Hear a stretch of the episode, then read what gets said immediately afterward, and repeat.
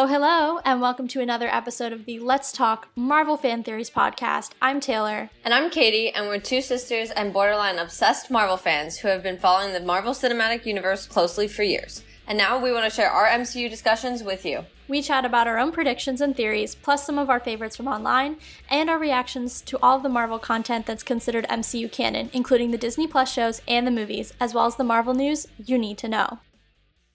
We have a very special episode for you guys today with a special guest.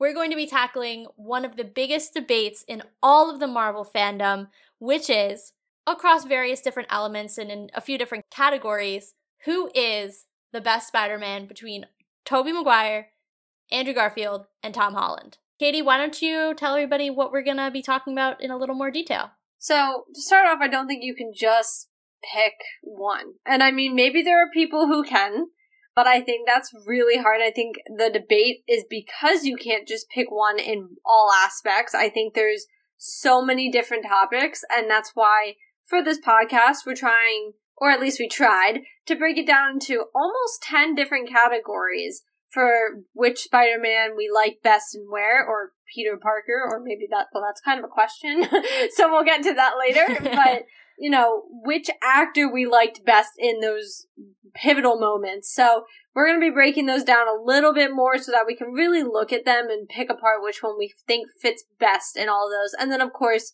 we'll wrap it up with all of us speaking our absolute favorite overall. Awesome. Before we dive into that, though, there is something that I need to correct, and it has been weighing on me since I figured out exactly what I said a few episodes ago. We were talking about, you know, what we might see in a future Tom Holland trilogy, in a so-called college trilogy, if you will. And I talked about Catwoman being in it, but I made a very egregious error. She did. And gave her, yeah, I did. But I gave Catwoman the name of Selena Kyle, which for all of you who, you know, may bridge between Marvel and DC, know that that is in fact DC's version of Catwoman, whereas Marvel's version of Catwoman is Felicia Hardy. I should know that too. I loved the Christopher Nolan movies growing up, so that one's on me, guys, but I just wanted to quickly make that correction so that you know I actually know what I'm talking about, and that was just a moment of weakness. But now that that's all over with, let's introduce our guest. So we have a longtime friend of mine who I met in college, and he's going to talk a little bit about his experience as a Marvel fan, and then we're going to get right into it. Hi everyone, my name is Davis. Like Taylor said, we've been very good friends since freshman year of college. We lived on the same floor, and our friendship has kind of blossomed since. And a huge component of our friendship happens to be Marvel movies and the MCU, and so that's kind of, you know, what we bonded over the years with, and, you know, even had some of our best arguments over. And so I'm a big fan of the podcast, and I feel like it's been a big time coming because we used to call each other, the three of us, after each episode of the WandaVision series and Falcon and the Winter Soldier. And so I think it's been a long time coming that I finally was able to be on the podcast. So thank you guys for having me, and I'm excited to talk Spidey. Yeah, we're pumped to have you, man. So thanks for joining us. Katie, why don't you take it away with our first category? Okay, so naturally we're gonna move through some of the smaller categories into the bigger, although the big get fast. So essentially there's one smaller category, and then they move into the bigger categories. But I was trying to organize them in a logical way. Don't know if that worked. But to start off, we're going to start with who are the best New Yorkers? So the best representation of the people of New York in all of their movies. So taking in all accounts. Well, as the only person who lives in New York on this podcast, I will go first. I personally think it's Tobey. One of the things that I really liked when watching his trilogy was how in at least I can think of off the top of my head, Spider-Man and then Spider-Man 2, there was a moment where the city helps him. So in the first movie, Green Goblin is hanging Mary Jane off, I believe, the Queensboro Bridge, and he's trying to save both her and the kids in the Roosevelt Island tram. And the New Yorkers actually throw things at the Green Goblin to help distract him so that Spidey's able to save everybody. So I really liked that. And then there's another moment in Spider-Man 2 where he had just stopped a train from derailing after Doc Ock kind of basically took the brakes off, and he's unmasked and everything, and they all kind of help bring him, lay him down on the floor of the subway. Gross, but helpful. And they all tell him, we know we've seen your face, but, we won't tell anybody, we'll keep your secret. So I think for those reasons, I really like how the city visibly rallies around Tobey in his trilogy, I think more so than any of the other Spider-Men. Yeah, so I think I agree. I definitely think the look and feel of New York City, granted, I've never been there, but I think just based on other pieces of media, I feel like New York City is, and the New Yorkers are best represented in the Tobey Maguire films. It's also just a more happier New York. I think the color grading, to get to the nitty gritty of film, but the color grading is very bright and vibrant. And most of Tobey's time is spent, interacting with New Yorkers. And I feel like that doesn't really happen in the other films. Like in the Tom Holland films, especially in the second one, in Far From Home, he's off in Europe.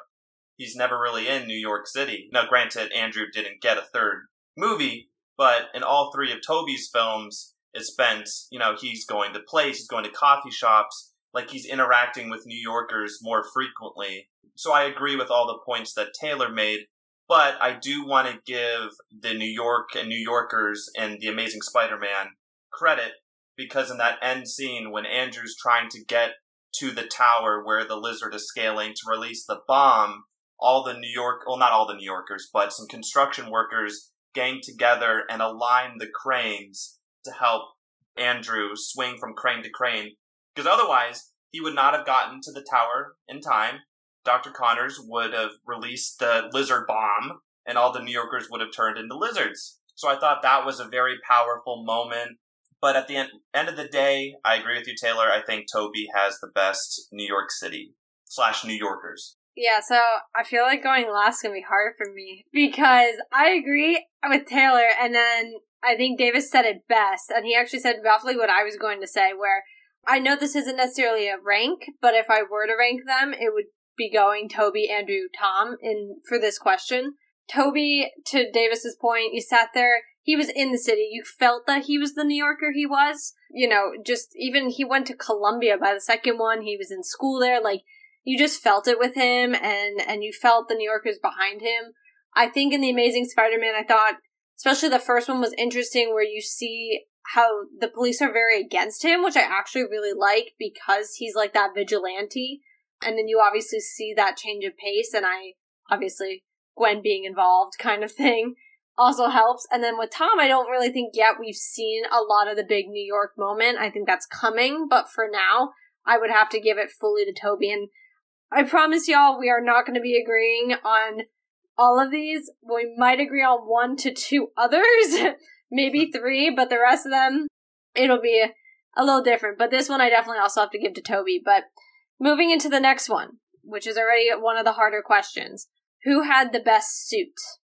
Oh, for me, that's easy. I really love the pronounced webbing. So for that reason, I really like Tobey's. Katie and I always talk about how we used to watch the late 90s, early 2000s Spider-Man animated show growing up. And to me, Tobey's is the live action version of that suit. So the fact that he brought my childhood suit to life, while I was still pretty much a child while his trilogy was coming out. I don't know. For that reason, I'm just always going to be partial to his suit. Okay. And here we go. We're no longer agreeing on stuff. For me, I think the best suit is Tom, strictly because there's a variety of suits, right? Because he has his OG hoodie, pajamas, almost suit that he made himself, and then he quickly gets the Stark suit, and then there's the Iron Spider suit, and then in No Way Home, I think it's the Iron Spider suit combines with the Stark suit almost. Is that what that combination is at the end? Yeah, and let's not forget Night Monkey. Sorry, how could I forget the sleek all black look? No, I just think. Which honestly was pretty iconic, yeah. I have to say. Yeah, and I liked that look a lot. He kind of just looked like a burglar, which I feel like is kind of ironic because most of the time, Peter / Spider-Man is trying to stop burglars. But Taylor, I also agree with how Tobey's suit is kind of textured and all that stuff. But for me, at least, I was always confused how Tobey and Andrew made their suits. That was kind of glossed over. You know, it's like, oh, they were doing research and there was that montage of the drawing and the colors. But at least with Tom, like, that's something that, you know, all the three of us could do if we became superheroes. The OG, like, hoodie pajama suit is something that we could easily make. So yeah, that's why I'm going to go with Tom, just because there's a wider variety and there's so many, like, gadgets and gizmos in each of those suits, especially the Stark one. So that's why I got to say Tom has the best suit. I'm going to have to agree with Taylor. I don't know what it is about Toby's suit. I mean, I know it's the whole webbing and the, like, really being able to see it, because I do think I want to say original Stark suit, you really don't see it as much, so it really just looks like red, and it's like that really dark blue, and then at one point it's I think black too. So I really like that aspect. I think Andrew's was a little grimier, the whole franchise, so I think they made his suit that way, so it didn't, like, speak to me. But after that, Iron Spidey also takes pretty high up there. I love Iron Spidey. I just like the suit itself from the comics, so finally seeing it come out was really, really cool. But yeah, Toby, for me, still has the best suit, hands down. Now, if we don't agree on this next one, I'm gonna be a little mad. She told me this ahead of time, so I had to, like, work my way into the correct answer, because I don't feel like getting beat up the next time I come home. I don't know how you had to work your way there, but it should have already been correct. But who's the best love interest? Let me go about my reasoning for this. It's more of just, like, a process of elimination, because I didn't feel strongly for one reason or another about any of them. So first of all, with Mary Jane, Kirsten Dunst's version in the Toby trilogy, Katie and I know, have talked about this, even on this pod. We've said, you know, she's kind of just the damsel in distress. Like, she doesn't do a lot to really help herself. She just kind of gets stuck in a web, or stuck in a taxi, or stuck in a web in a taxi, or, you know, any variation of the like, and just kind of screams for, like, every time she's on screen. So not great, really. She also, honestly, the whole, I'm with Harry, but I'm going to cheat with Peter, and now I'm with Peter, and then I'm going to cheat with Harry, like, she just kind of doesn't really know what she wants, and she hurts everybody around her, and I just don't love her. Now moving on to Gwen, definitely a better representation of women. She's much more independent. However, I will say her death is partially on her, because Peter didn't want her there to begin with, so if she hadn't been there, if she hadn't gone to the grid... I assume you're talking about Andrew's Gwen, right? Not the Spider-Man 3 Gwen? Yes, sorry. We're talking Amazing Spider-Man Gwen. Emma... Is that Emma Stone? Yeah, Emma Stone. Yes. There's one other Emma who I always get confused with. But yes, Emma Stone. If she hadn't gone there, you know, and forced herself into that situation, even though she knew it was dangerous, she wouldn't have died. I'm not blaming her. I'm just saying, kind of, there is some responsibility there. MJ, we're talking Zendaya, now in Tom's trilogy... It just felt a little forced. Like, first movie, they barely talked. She was kind of, like, always just kind of watching him weirdly. Second movie, suddenly he's, like, randomly in love with her. They, like, start dating, you know, and then there's, like, a weird time hop in No Way Home, and suddenly they're like, I love you, and they're, like, professing their love for one another. And it just seemed like I didn't get the slow burn, and it was, like, too much payoff without enough buildup. So I say all that to say, I have things that I don't love about all three of the female protagonists, but I think Gwen is the best of the three, because she is the most intelligent. Well, I don't want to say that. She and MJ are the most intelligent, but I think she and Andrew have the best chemistry, and that will set her above Zendaya's MJ, in my opinion, if we're ranking the female counterparts. Yes, okay, so I see Taylor and I are agreeing again. I just thought, yes, Andrew's Gwen Stacy, and to me, is the best love interest. Kind of similar to the points that Taylor touched on. You know, she's a brilliant student. She gets that job in England.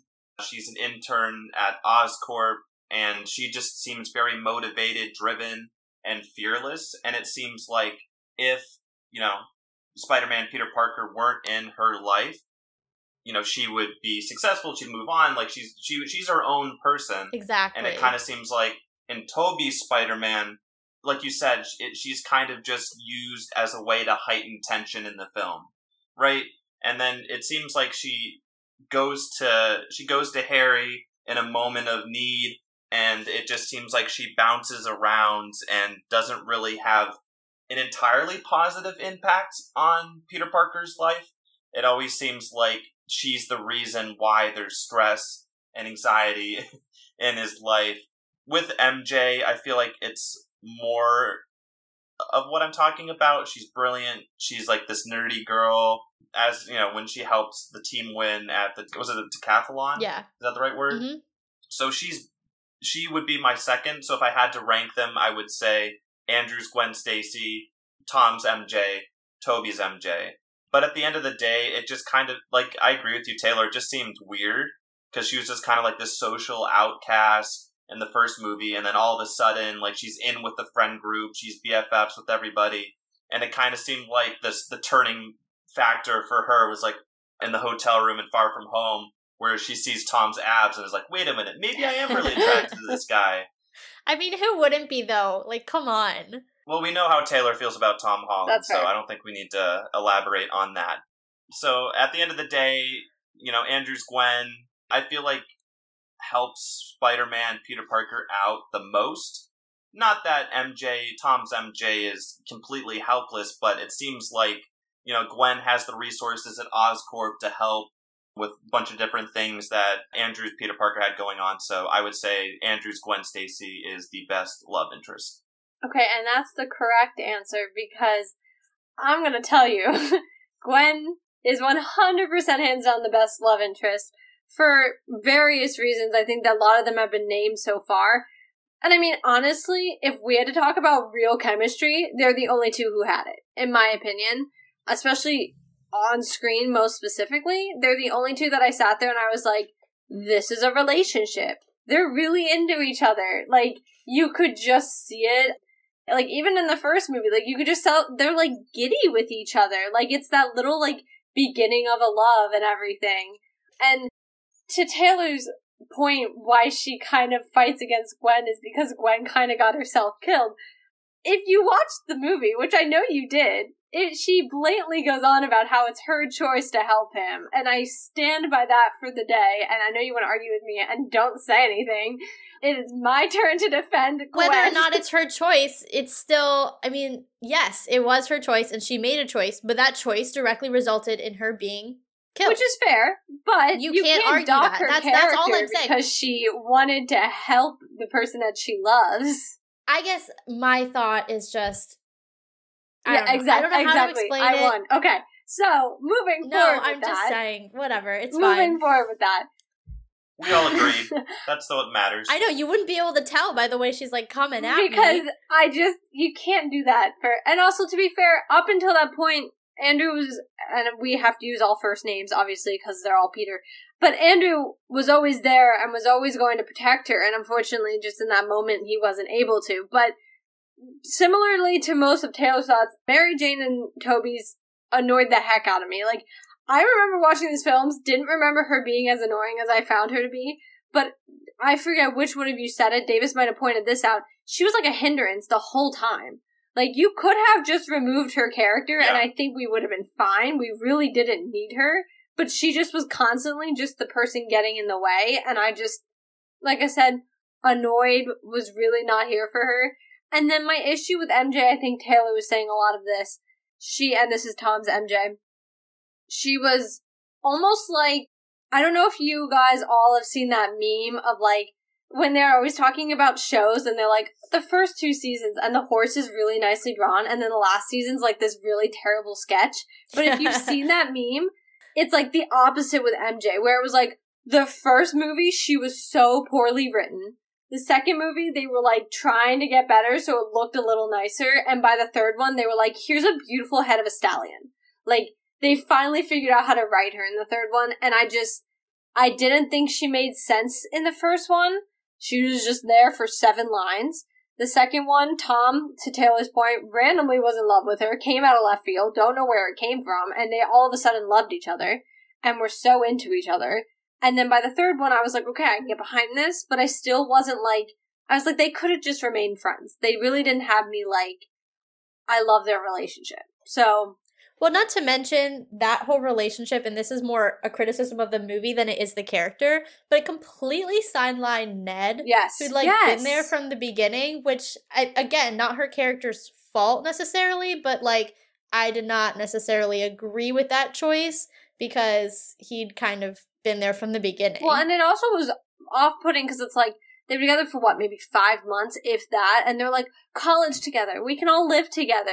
And they even make, a whole joke about, I know at one point Tom grabs MJ's hand when they're talking about college, and Ned, you just see his hand come out and go on top. And I know it's supposed to be the whole, third wheel joke, but I really was what? And then even at the end, they make his goodbye to MJ so much more emotional than his goodbye to Ned, who's been his best friend for at least 3 or 4 years since freshman year. Possibly longer. So I just didn't sit right with me. It kind of put a bad taste in my mouth. So for best love interest, hands down, I can't even debate it that it has to go to Gwen. I just think there's too many complaints about the other two, in my opinion. Fair. I think that's very well said.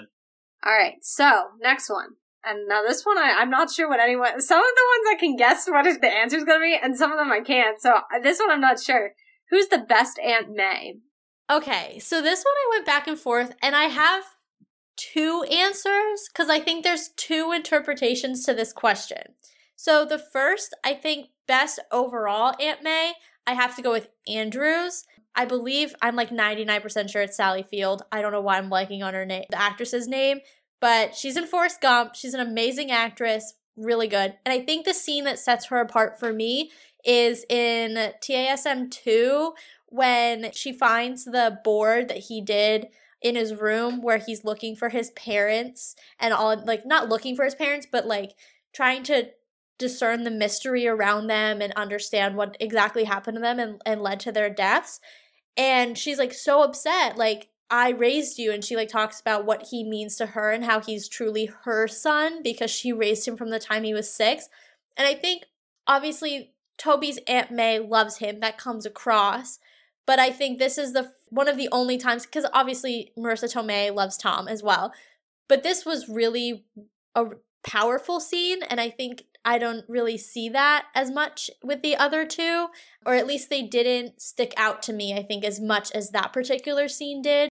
However, with that being said, I believe that Marissa Tomei, who plays Tom's Aunt May, is the most important Aunt May of the three of them because she, in essence, functions as Uncle Ben and that motivator for Tom, and in fact says the great responsibility line, which in the other two franchises is Uncle Ben's role. So I think in terms of importance, you can't go anywhere but Tom's Aunt May because she functions in that kind of motivator and moral compass role. Yeah. Yeah, I agree with you there because Tom's Aunt May, I feel is more of a best friend.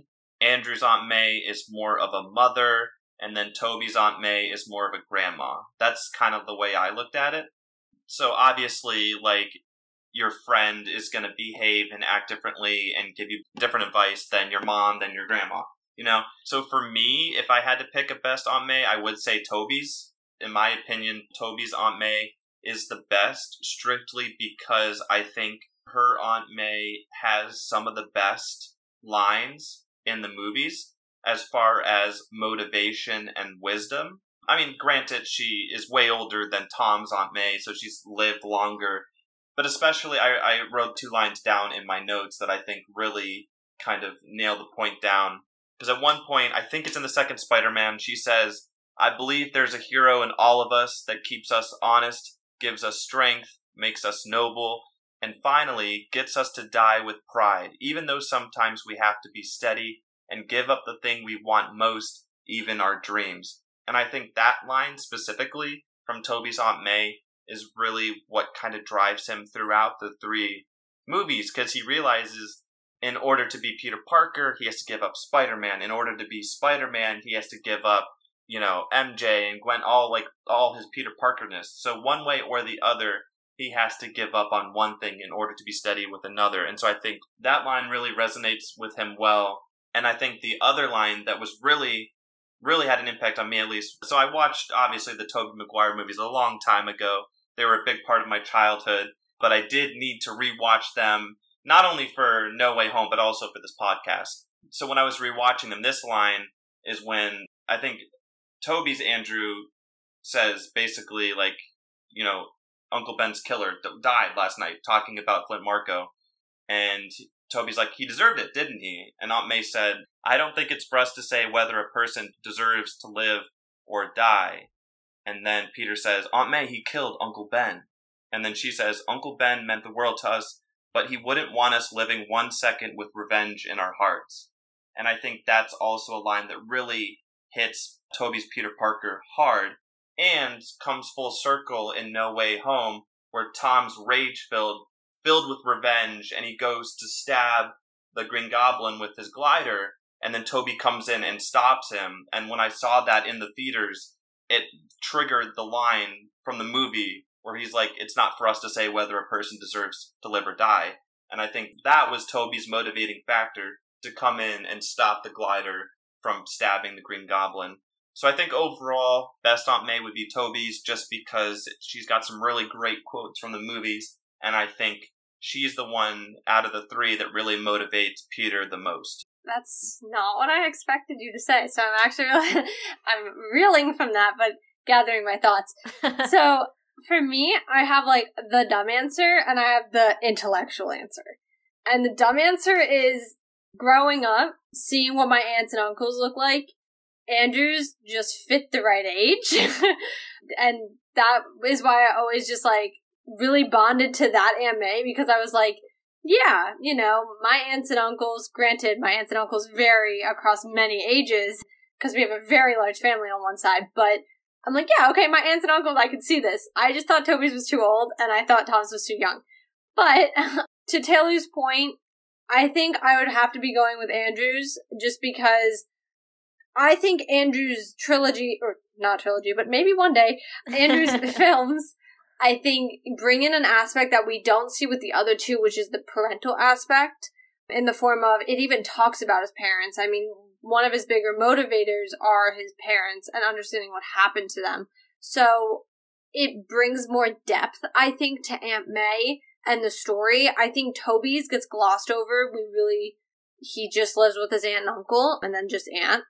And then for Tom, I think the same thing kind of happens. It's really not delved into the way it is with Andrew, so I think it really highlights the pressure that was put on her to raise him and to raise him into a good person. So she's definitely, I would have to say, the best in my opinion. I also think Tom's is put on a different spectrum. So I really think you're only comparing Tobey's and Andrew's with this question, because Tom's is a different spectrum by playing that Aunt Ben. Well, sure, we could do that. Yeah, I mean, that works. That Uncle Ben part, she's kind of putting it in her own wheelhouse, if you will, just because she is playing such a different thing. And also, she's the only one who knew he was Spider-Man, so that's a very different aspect to the character. Well, who obviously knew. Yeah. In my opinion, Tobey's Aunt May also knew, and I don't know so much about Andrew's, it wasn't as obvious, but Tobey's, I'm like 99% sure she knew. He washed the American flag, remember? So it's but no, I just think she's almost on her own thing that you can't even really compare her with the other two, with just at least we know that she knew about Spider-Man. So I think that's just a very different thing. So I have to go with Andrew's as well. This next question should be interesting.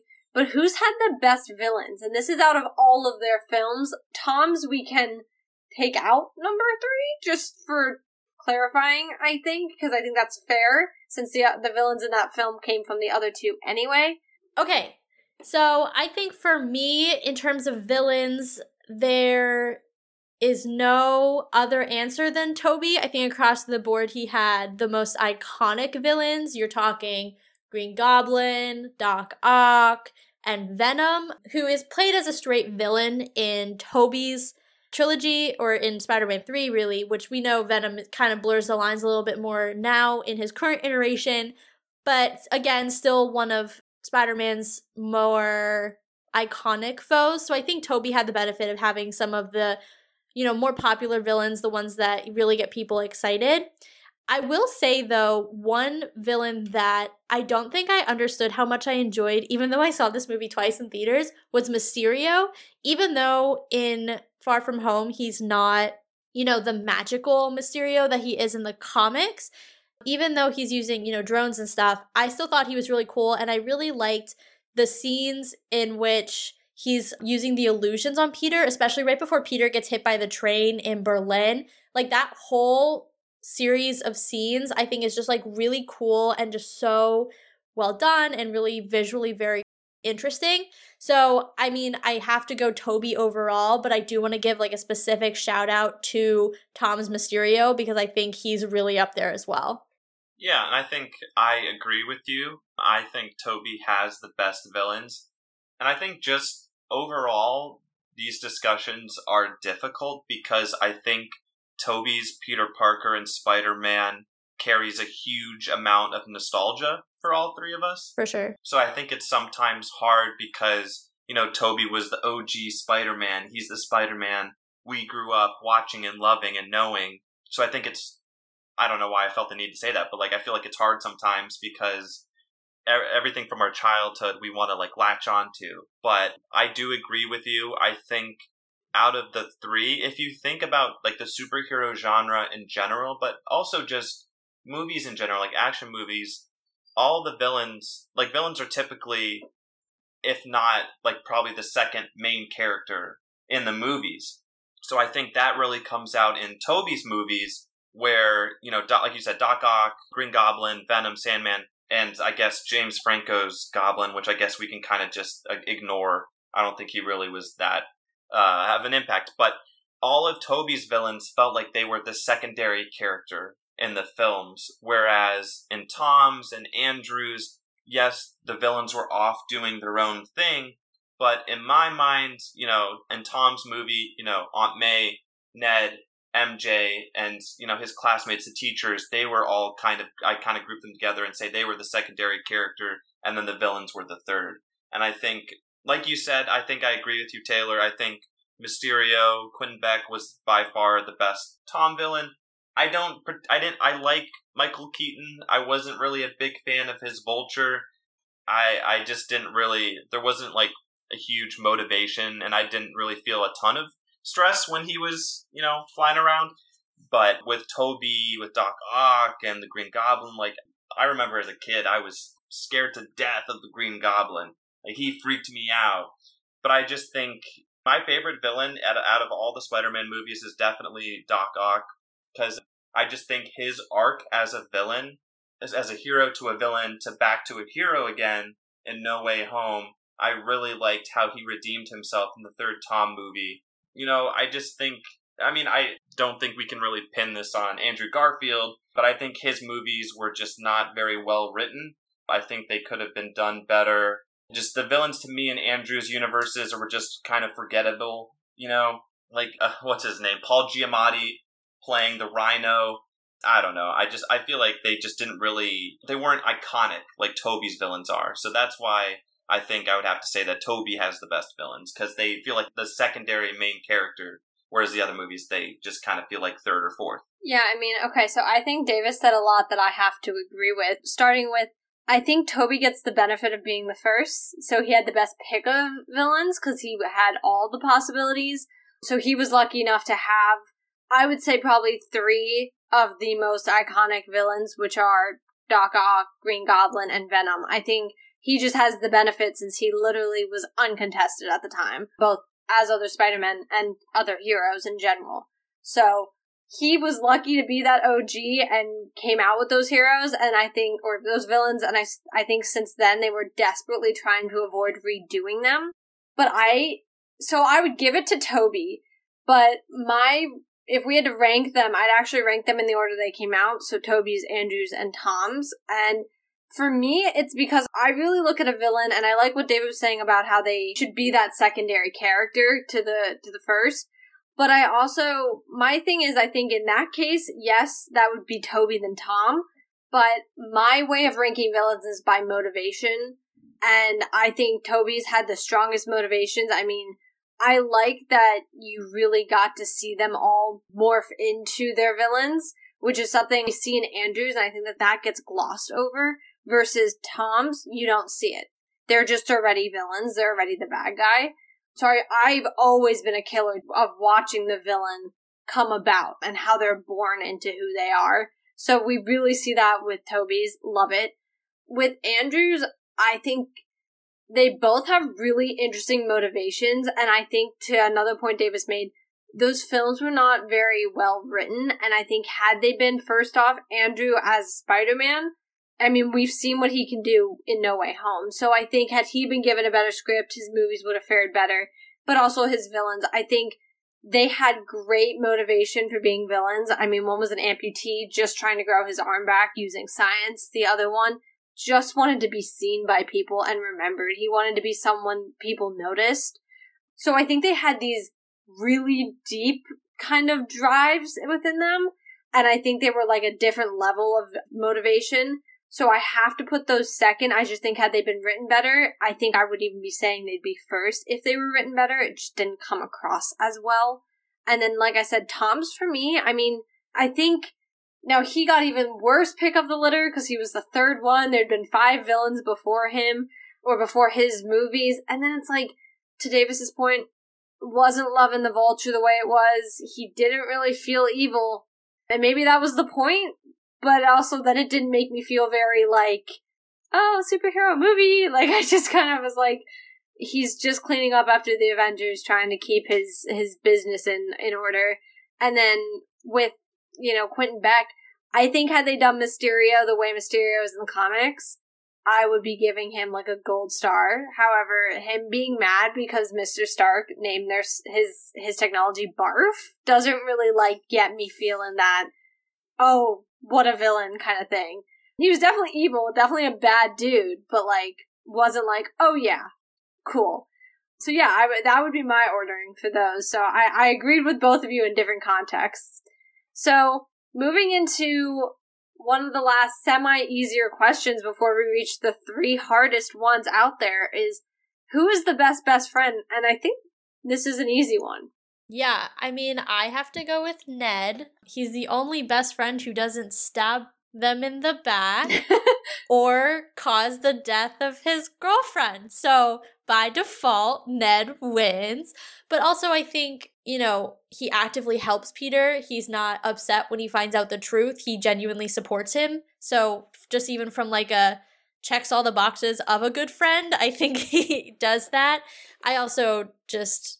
I really like his character. I think he's hilarious. He's just different from both versions of Harry. I think Andrew is very alone in the first movie. And then the second movie, or his second movie, Harry just kind of comes in and like they're supposed to be these like long lost friends. And it was just like kind of random and weird because they were like, oh my God, we forgot to write in Harry Osborn. Like, what? And then in Tobey's, he actively goes against him. He knows that Tobey's Peter is in love with MJ and he goes for her anyway, like even when they were still friends, like regardless of anything that was going to happen later. Like, that's a major stab in the back. I'm sorry, but there's like bro code, same as there's like girl code. Like, if your friend likes someone, you just don't go for them. Like, I'm sorry. So I think even just overall as a friend, Ned is better and funnier and not as dark as the other two, which I enjoyed also. I have a feeling we're all going to choose Ned. I feel like that's the way the discussion is heading. I think Taylor makes a lot of good points in that he checks off all the boxes of a good best friend. He's helpful, he's kind, he's compassionate, he's there for Peter Parker, and he doesn't want to kill him ever in the movies. Not yet. I mean, we don't have to delve into fan theories, but I've been reading online or seeing some tweets that they want Ned's character to become the new Tom trilogy's Hobgoblin. And we've been speaking about that on this podcast. We have. Yes, I am a big advocate for that. So, yeah. And I just think in each of the... Okay, we're going to totally remove Andrew Garfield's Spider-Man because, like, his best friend, like Taylor says, comes in awkwardly halfway through the second movie. And it's like, I was away at boarding school. And it's just like, there's no chemistry whatsoever between them. I genuinely didn't feel like they were friends at all, and the only thing that was telling me they were was the writing, which happened to not be great.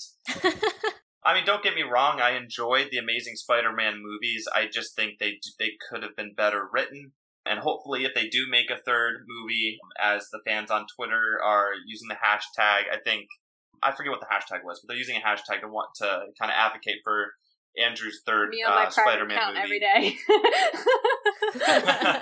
I won't let her do it on the show. No, account. So I have I get pushed to my private account, but it's okay. Out of her 5 burner accounts on Twitter. So yeah, I don't think Andrew has a best friend, so that kind of takes him out of contention. Tobey's with James Franco.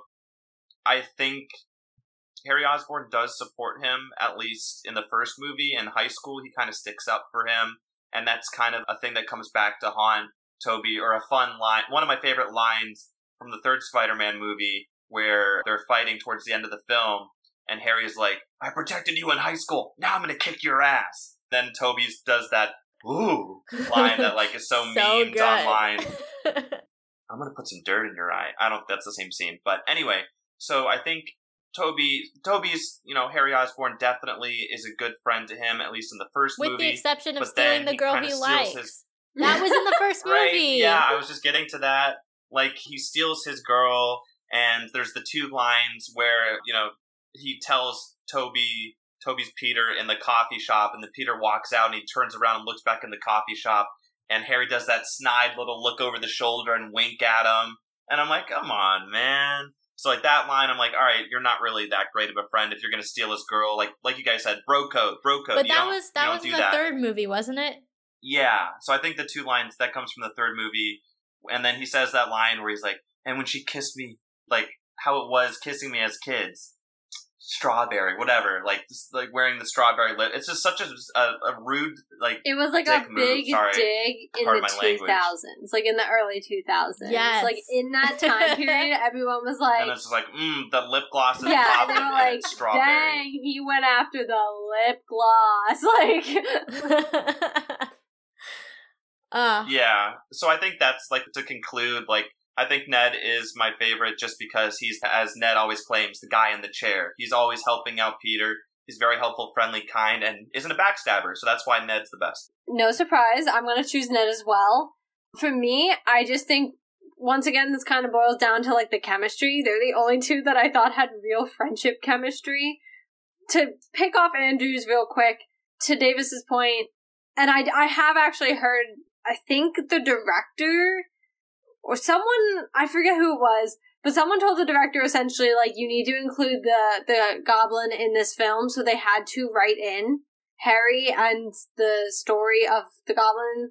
So he wasn't even supposed to be in it, which would have helped. So yeah, it was that movie was so busy. Yeah, but it was the same issue that hit the third Tobey one as well. So they were pushing too much to have a different narrative than where I think it was the director and the writers were trying to put it. So there wasn't a chemistry. He just was randomly there. Like, it felt weird.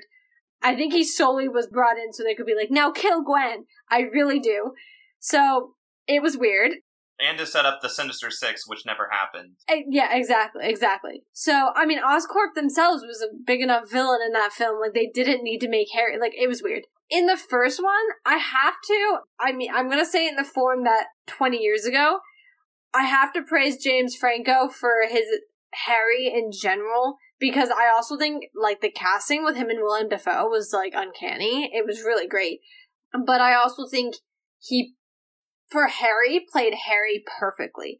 I mean, at the end of the day, Harry does backstab Peter, you know? He does become the goblin. He takes after his father. Like, so I think he played the part perfectly, but friendship-wise, sucked. And I think we can say that confidently. Mm-hmm. He just, there was nothing good about him until, like, the last maybe 30 minutes of the third movie when he came and, like, was like, I got you, man. And they fought together and he died for a cause. So, wasn't really there. Ned, on the other hand, was a great friend, always has been a great friend, and I truly believe, to stoke that rumor a little bit that Davis was speaking of, if Hobgoblin comes, I truly believe it's going to either be because he doesn't know Peter, or because he remembers Peter and is just angry that Peter never came back for him, which I think would be an actual villain origin story to me, more than just like, my dad had weird gas, like, which is real. Which, like, really is what it was, and you can't tell me otherwise. And then he was just like... you should put that on a t-shirt. My dad has it's gas. It's one of those explain the plot badly, and that's Spider-Man, the first Spider-Man right there. My dad has bad gas. That is it. But I think I will. I'm trademarking that right now. That is going on the future. Copyright. Yeah. Get the patent attorneys on the line. But yeah, 100% Ned. I'm hoping if they don't pull him in to do Hobgoblin, they leave him to rest his character where he is and leave that friendship where it is, because I think that was the best representation of Peter having a real friend for quite a while to support him. But now we're going to move into the three hardest questions. First, and this is only the Spider-Man, but who is the best Spider-Man? Leaving out who they were as Peter Parker, anywhere else, who is, while in the suit, the best Spider-Man? Okay, for me, I thought about this, and it really comes down to who is the most like Spider-Man in the comics. So I don't read a ton of comics, but the panels that I have seen with Spider-Man, he's sassy, he's funny, he's kind of quirky, he always has a little bit something to say. And for me, the person who brought that to life the most was Andrew. Katie's so excited that I said that. I thought, honestly, Tobey's was a little dry. Like, he had a few lines here and there that they peppered in that were a little humorous. But of the three, he has the least amount of humor in the suit. He's very focused, and he wants to do a good job and save the city. And that's cool, and that has its own merit. But in terms of who Spider-Man is in the comics, that's a little bit of a departure. And then I think Tom also has it. I think where Tom kind of loses points for me is the argument that we've made, I think, a few times on this podcast, which is he's Tony Stark Spider-Man. He's not a Spider-Man independently and of himself. And I think we're going to see that moving forward and in, the trilogy that's coming up. But as of yet, he has not been a Spider-Man of his own making. So for me, he can't then win, even though he does have those great barbs. Like, I'm thinking about, when he grabs Bucky's hand in Civil War and he's like, whoa, cool, you have a metal arm. Like, that's so Spider-Man. But at the same time, like, you're fighting the Winter Soldier in a suit that Tony Stark made you. Like, that's not Spider-Man. So that's why, for me, I think Andrew has to take it. Yeah, so I also agree. I also said that Andrew is the best Spider-Man. And I think the one thing that I agree with Taylor, and I'll elaborate on that a little bit, but the one thing that I really liked about, there's one moment that stands apart for me that makes Andrew the best Spider-Man, not Peter Parker, Spider-Man, is when he's fighting the Lizard in the school, and he's webbing up the Lizard, and he literally crawls like a spider around and around, wrapping up the Lizard in a web. And I just thought, when I saw that, like, it's just, like, instantly, spider. Like, it was such, like, he literally crawls like a spider around and wraps up, when a spider has, like, a fly in its web, he goes down and, like, wraps it up. And I feel like that was just such a cool moment to me. And I felt like that was, like, what helped me, kind of sway me to say that he's the better Spider-Man. And I feel like my critique of Tom's is similar to Taylor's, where in the first movie, he's Iron Boy Jr., he's so reliant on Tony Stark. In the second one, he's reliant on Nick Fury. And then in the third one, he's reliant on Doctor Strange. And so I think that's why, we don't have to talk about it, but that's why I think us three are so excited about the new Tom trilogy, is that he's finally, he has no support system whatsoever. But in Tom's, I feel like his Spider-Man is always getting bailed out by, Tony, always getting bailed out by Stephen Strange. Like, he's always getting bailed out and helped by other Avengers or other Avenger tech. And so I think, if you had to boil it down to, for me, and I guess I got to talk about Tobey in a little bit, but Tobey's Spider-Man, like you said, Taylor, he does have some great classic one-liners, but to me, he kind of has the same, I don't think this is a word, but quipability as, say, Ant-Man or Star-Lord, where they're nonstop throwing out jokes and quips and stuff. He has, a couple of those lines throughout the trilogy. But to me, Andrew is always just, I guess it kind of seems like he has ADHD, where he's always talking and throwing out one-liners. And he's always doing this sense of humor, especially in the scene where he's fighting the Rhino, where he's whistling his theme song while simultaneously webbing up the Rhino, pulling his pants down, having the gun come hit him on the head. But the biggest thing that sets apart the three Spider-Men, in my opinion, I think Andrew has the best web-swinging scenes out of all the movies. The slow-mos, they're so beautifully shot.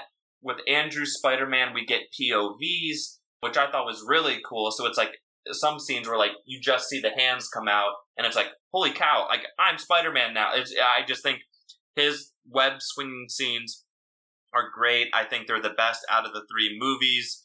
There's always that fun joke, and I forget which Tobey Maguire movie it is, but one of the web-swinging scenes, it literally is a mannequin, and it's so obvious that it's like a mannequin, and Kristen Dunst is like holding on to it.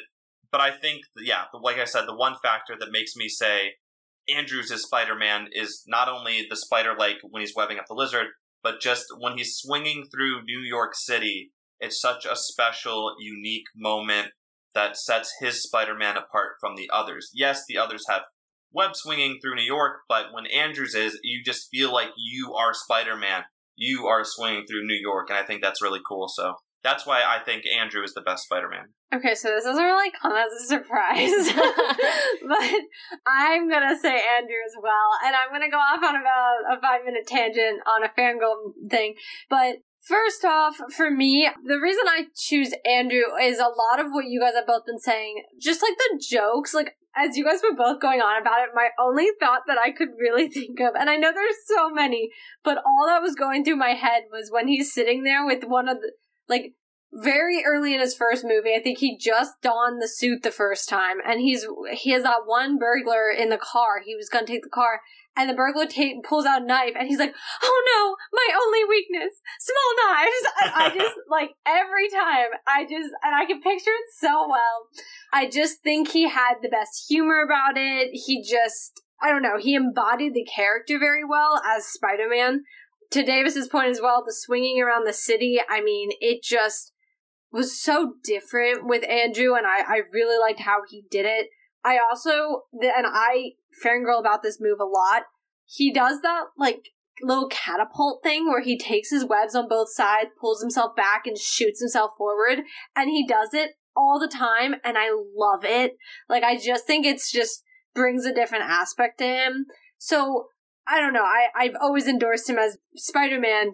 I think he's the best. For Tobey, I just think he's a little awkward.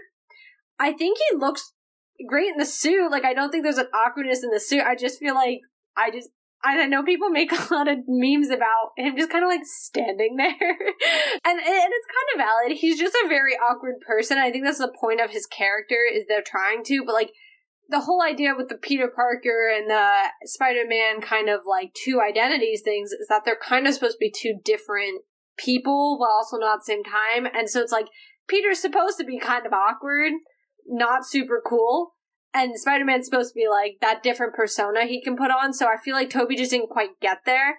And Taylor kind of skimmed this idea a little bit with Tom's, but yes, Iron Man Jr., Iron Boy, whatever you want to call him, that was a big issue, but also, and I know I said this very early into my rewatch with those as well, I said, the maturity issue for me is just, like, there is not a lot of maturity with Tom's, and I know it's supposed to be the whole he's supposed to be able to grow, but I think to that fairy scene where he's holding the fairy together as a call to Tobey's when he's trying to stop the subway. And if Iron Man wasn't around, so in Tobey's or Andrew's universes where they don't have the Avengers, those people would have died. Yep. And it's not really talked about enough that, like, his choices are quite literally, like, putting people in more danger than what they're in initially. Even down to, like, in Far From Home, I mean, Mr. Stark left him these amazing glasses, and I get it, like, the whole thing was, oh, he was being manipulated, but I'm like, who also let Mr. Stark just leave him these pretty much, like, and I think that was an argument in the film, like, these should have been locked away or given to, like, the defense service. Give it to the DOD.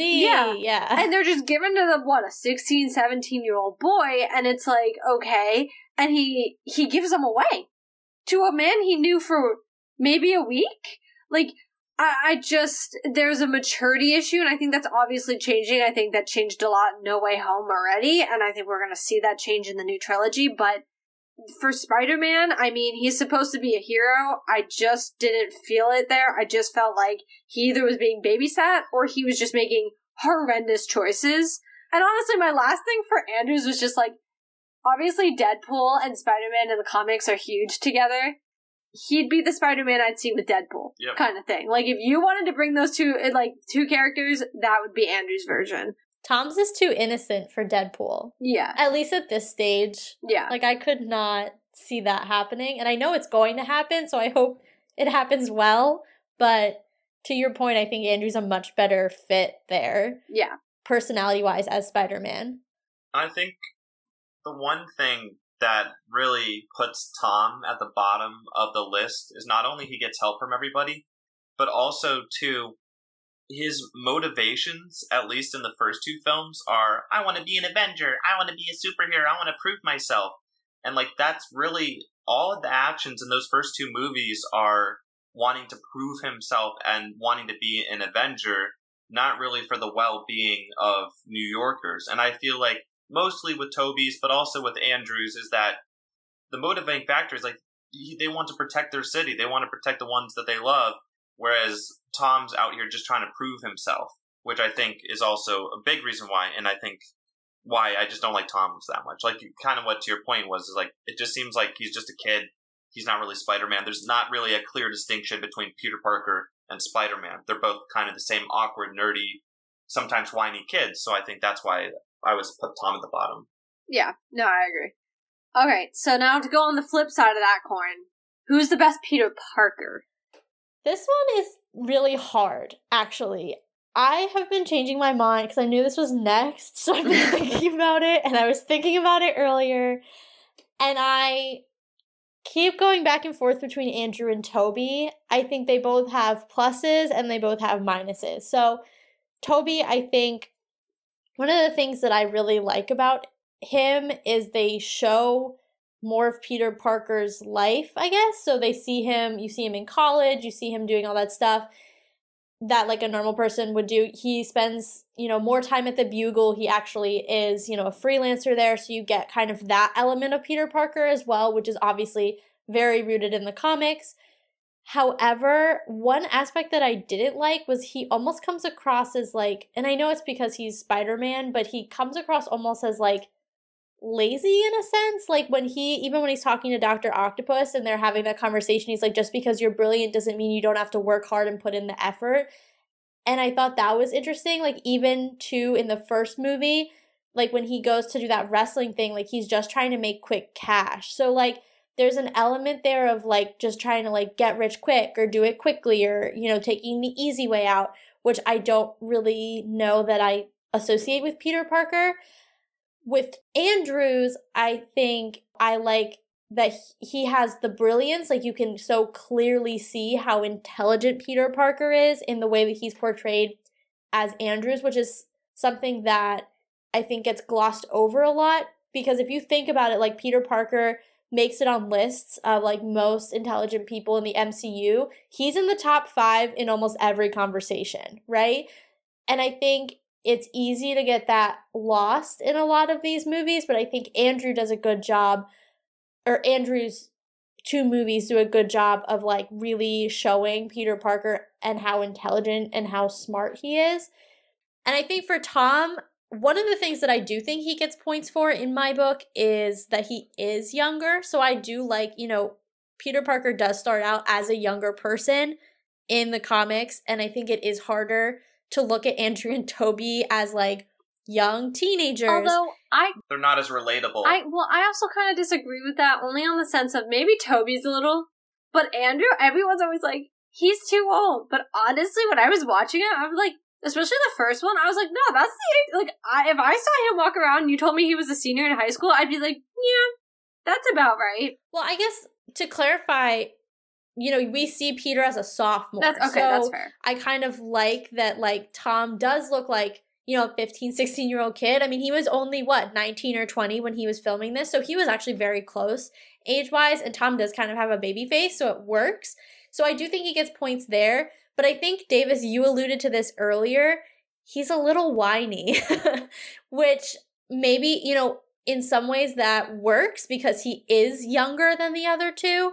And I think it is less pronounced in No Way Home because he is maturing, but there is a little bit of whininess in the first two movies where he's like, woe is me, MJ doesn't like me, and I just want to be on vacation, and why do I have to do this, and why is my girlfriend's dad a supervillain? Like, why is this happening to me? Yeah. Whereas, like, the other two guys are like, man, this sucks, time to go back to work. Yeah. I say all that to say, I think, and this is shocking to me because I was not expecting to come to this answer, but I think Andrew has to take it, because I honestly can't remember what my negative was or, like, what my detractor was for him, whereas I have, like, clear and pronounced detractors, I think, from the other two.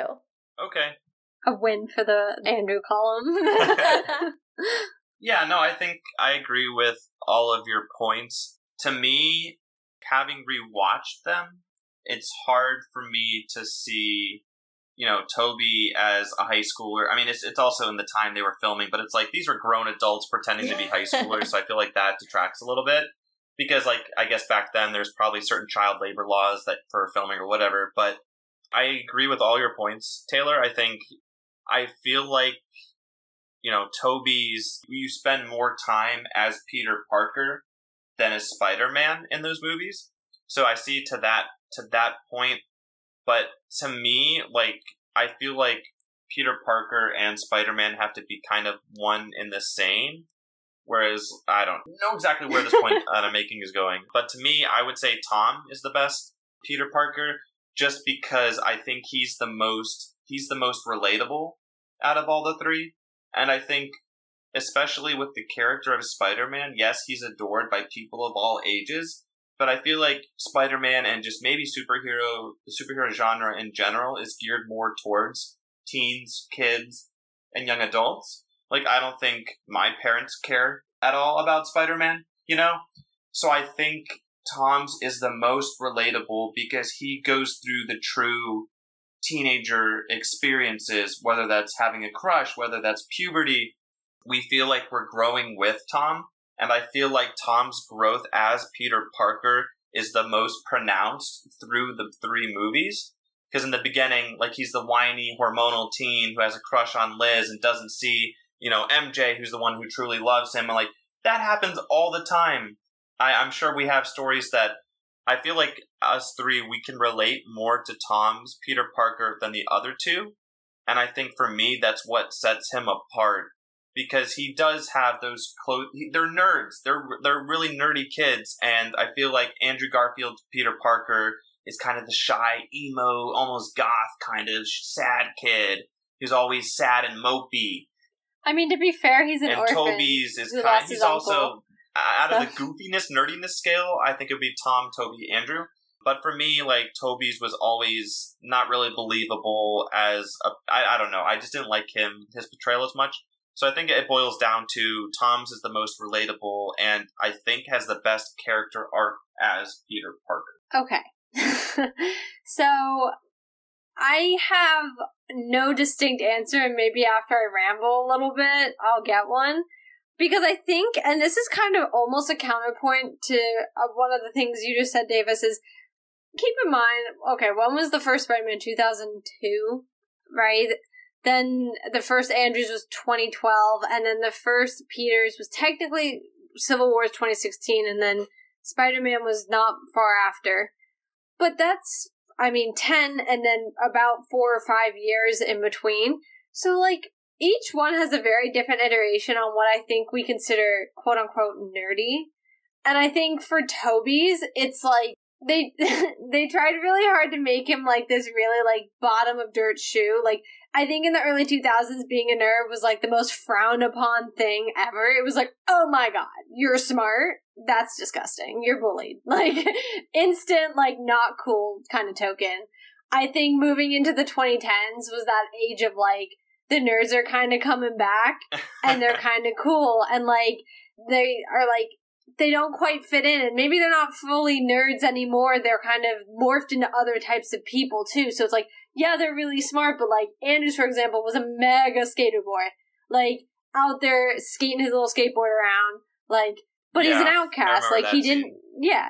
And he didn't fit in with his group still, because he just was like, you know, there. He was still quiet. He still was out, like, not so much, like, a prominent person. Now, I think now to 2017, I mean, heck, I was in high school in 2017. I was a sophomore going into junior year in 2017. So if anyone can really relate, it's me. And for Tom, for me, it's just like, he's now the biggest embodiment of the present day quote-unquote nerd, where he's not really bullied for it anymore, and it's not really that, like, oh, that's a really defining thing for him. So I think, like, because they're all so different as Peters, because of the time in which they were in high school and because of, like, what defined them, I think it's hard to pick a Peter Parker.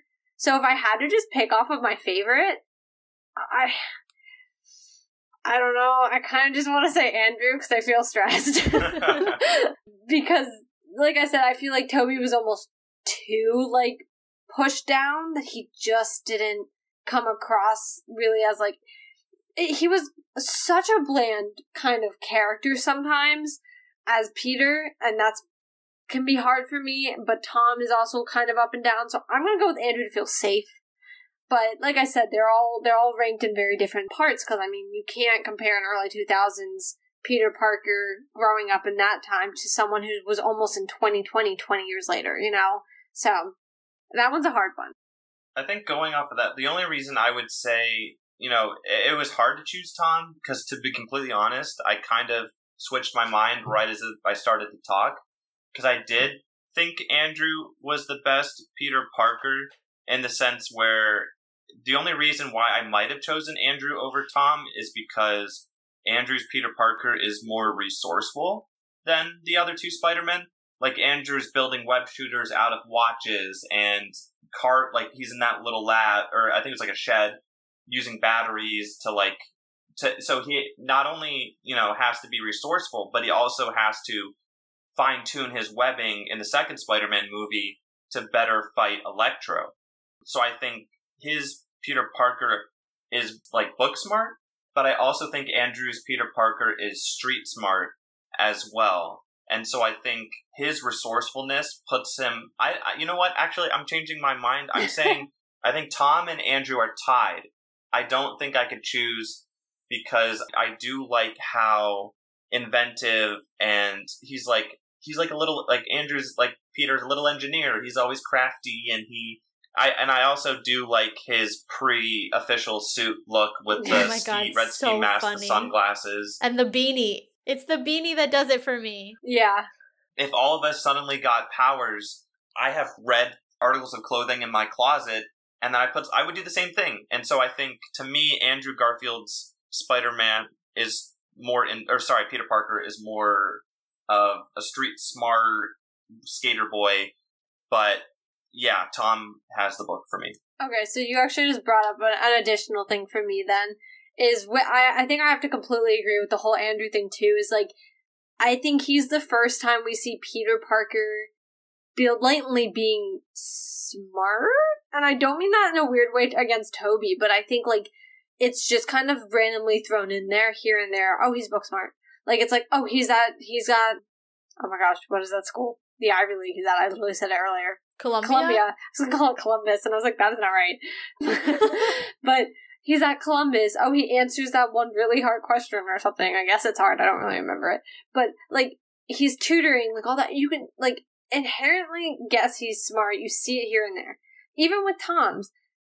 But I think Tom's is so downplayed until that one moment in Far From Home when he's rebuilding his suit. Like, you don't really see it. And then even in No Way Home, you finally see it with more of that, like, he used geometry to outsmart Doctor Strange. Like, there are those small moments where they're like, oh yeah, by the way, this kid's really smart. He's just always had everything else handed to him. And Andrews is like, no, he really built everything from the ground up. Like, and you see it, and you see him use it, and that's, I think, why I liked Gwen then, too, on top of that, is, like, together, you saw how truly ingenious the two of them were of just figuring it all out using science. Like, it seems like the craziest thing, because I know we always have the science magic kind of debate, but, like, I just thought it was interesting to watch them and, like, watch Andrew do everything he did just using his brain and how smart he really is. So...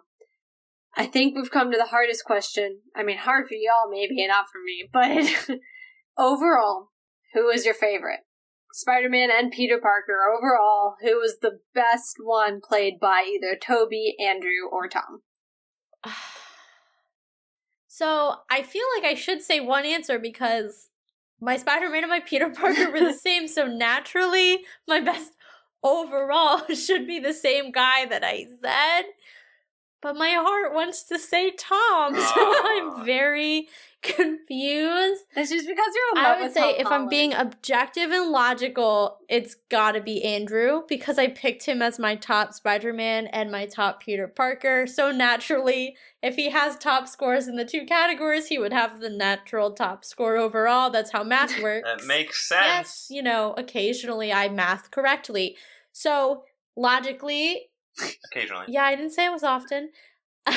Logically, it's Andrew. But I think Tom does get an honorable mention because I love the MCU, and just by virtue of being in the MCU, it bumps him up. Honorable mention for Tobey also, I think just if we're talking about things that I love about Tobey, Davis, you talked about this a lot. He's the OG. He's my childhood. Yep. He's one of the reasons I love Spider-Man growing up. I remember being obsessed with those movies when I was a kid. Like, that's something that neither one of the other two are ever going to be able to replicate, is like that experience and those feelings I had as a kid, because he was the first and he was the guy who kind of brought it all. So I guess I'm going to have to say Andrew, but there are definite merits to the other guys, and I love them both. So I don't ever want anybody to ever say that I was out here crapping on Spider-Man, because I love them all and they're all valid in their own way. And also, is part of your, you know, honorable mention to Tom's Peter Parker solely because of Tom Holland? I feel like you didn't mention that at all. Look, I have a soft spot for the guy. Just like let it be. All right. It is what it is. Okay. To me, I'm not as logical as Taylor, because well, you admitted it. If I look at my notes and based on, you know, who I picked for each of the sections, I think it is, I don't even know. Anyway, logically, based on who I've said previously, I'm just going to disregard that. To me, overall, I want to say Andrew Garfield, but to me, I don't think I can quite separate my nostalgia from my logic, so I'm going to have to say Tobey is my favorite Spider-Man. Fair. Strictly because I feel like I hate to say this about a Spider-Man movie, but I feel like the time we spend with Peter Parker as Peter Parker in the Tobey Maguire movies helps shape the movies more than in any of the other series, because he's a pizza delivery boy. But he uses Spider-Man to that advantage by swinging the pizzas to get it there on time for pizza time. But for me, fun fact, really quick, I'm so sorry to interrupt you. Okay. But I've been to that pizza parlor in New York. It's a real place, and I've been there. So did you go there solely because of the movie? No, I was in the area, and then it was a school program, and someone was like, "Oh my God, the Spider-Man like thing is here," and they like have a little thing on the wall and everything. So. Partially, yes, but I also, had to be there for a school event. I will have to take you both there. There's a little plaque on the wall. Talks about how it was in Spider-Man. Hopefully it's still there. I haven't been there since COVID. So if COVID ruined that institution, suck. I'm just not going to be okay. That would stink. Anyway, I'm sorry. Go on. Yeah, no worries. I just think Tobey's is the best overall, because I think if you just want to get down to the nitty-gritty of film in general, your movie's only as good as your villains, and so to me, since I said Tobey's villains were my favorite, that's who I'm gonna have to go with, because to me, I think the villains made the movies, and in the other movies, I didn't feel that. So combining it felt like an purely authentic Spider-Man movies was Tobey's, because, you know, he had the character, he had the New York, he had the villains. And to me, I just think Tom Holland's Spider-Man, we touched on this, he's always reliant on someone. Whether that's Tony, whether that's Stephen Strange, whether that's Nick Fury, it doesn't seem like he's capable of doing anything on his own. And I feel like a large part of Spidey's persona is that he's kind of the only one. He's the only Spider-Man. He's the only hero in New York City. And so, you know, in The Amazing Spider-Man, we also get that with Andrew's Peter Parker. But to me, at least, I felt like Tobey Maguire was the best of both worlds. This probably is counterintuitive to what I said earlier and probably goes against what I've said in the past. But to me, it just, those movies and Tobey Maguire's portrayal as Spider-Man, as Peter Parker, I feel like takes the cake, even though I've what winners in other categories previously. I feel like it's too hard for me to separate the nostalgia from the logic, and so that's why I'm going to have to go with Tobey. Well, I also just like your whole point about Spider-Man's kind of that lone guy, and he like, that's kind of his thing. I mean, they even bring that up in No Way Home, and they're like, I've never worked as a team. And Tom's like, I have. It's like, yeah, but... Are you in a band? Yeah. That was one of my favorites. He was so excited for him, too. I know, he was like, oh my god, are you in a band? Andrew Garfield stole the show. He did. He was amazing. But speaking of Andrew Garfield, I don't really think it surprises anybody, but... I think you picked him for every category. I did not. I didn't pick him for best suit. Oh. Or villain. Or best friend. So okay, but everyone that was actually about Spider-Man or anything related to Spider-Man, like family-wise, you were like, okay. Yup, Andrew. So like nobody should be surprised. Because first off, I need to make sure I'm established because I have been in love with Andrew Garfield Spider-Man since 2012. And I need... This is true. I can vouch for this. As her sister, she would not shut up about it. Okay. She is like an original TASM3er, yes. People.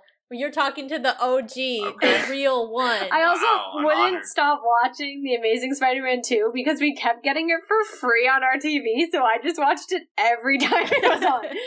Which, by the way, has a killer soundtrack. The Neighborhood is on there. I forgot which, it was like, on it, so when always I did, a banger. Dude, when I did my rewatch and I heard Honest come on, I was like, oh, I forgot. I'm like screaming in my apartment. My roommates are just staring at me, and I was just like, oh my god.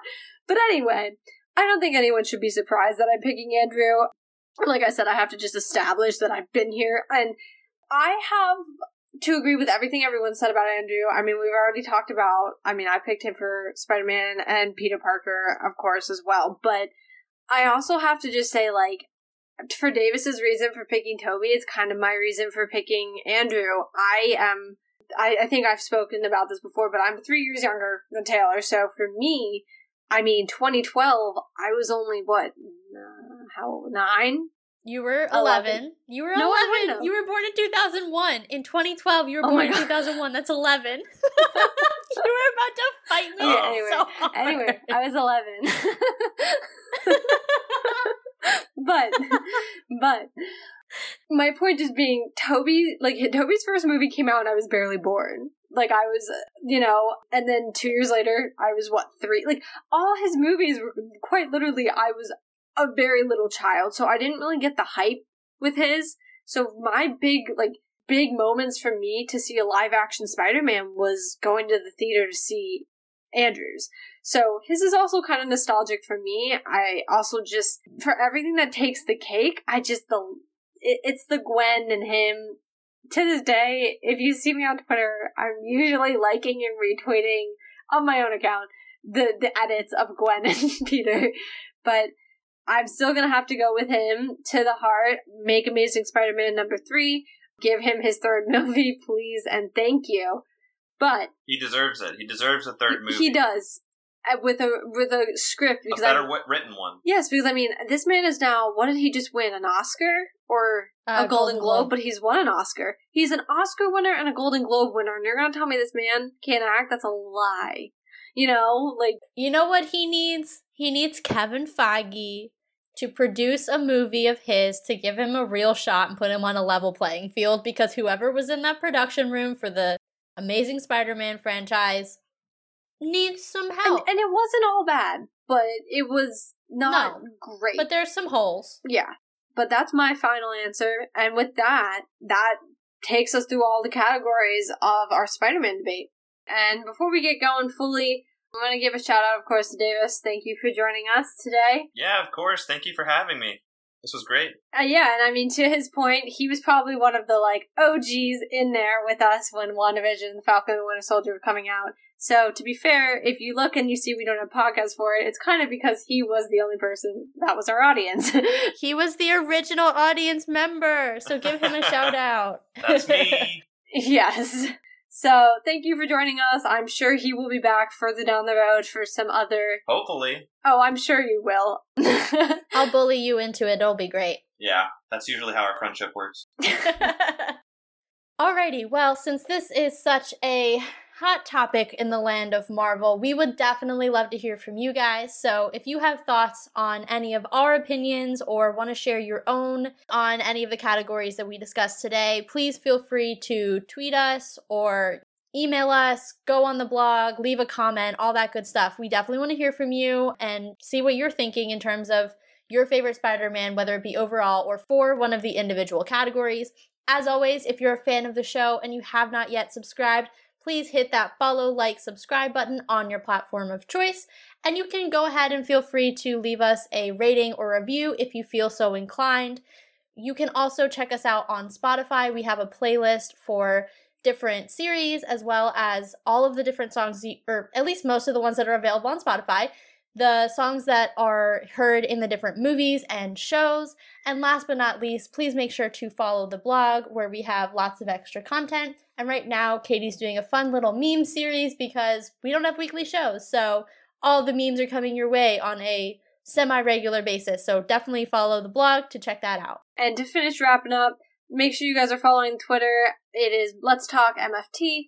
We are going to be on there all the time like I am already, but we release the podcast and the blogs on there, so you can get the links real easily off of there, and we retweet and like theories along with sharing our own. So definitely just one-stop shop. Go check that out. Go follow it. And as always, Marvel just blew your mind, so let's talk about it.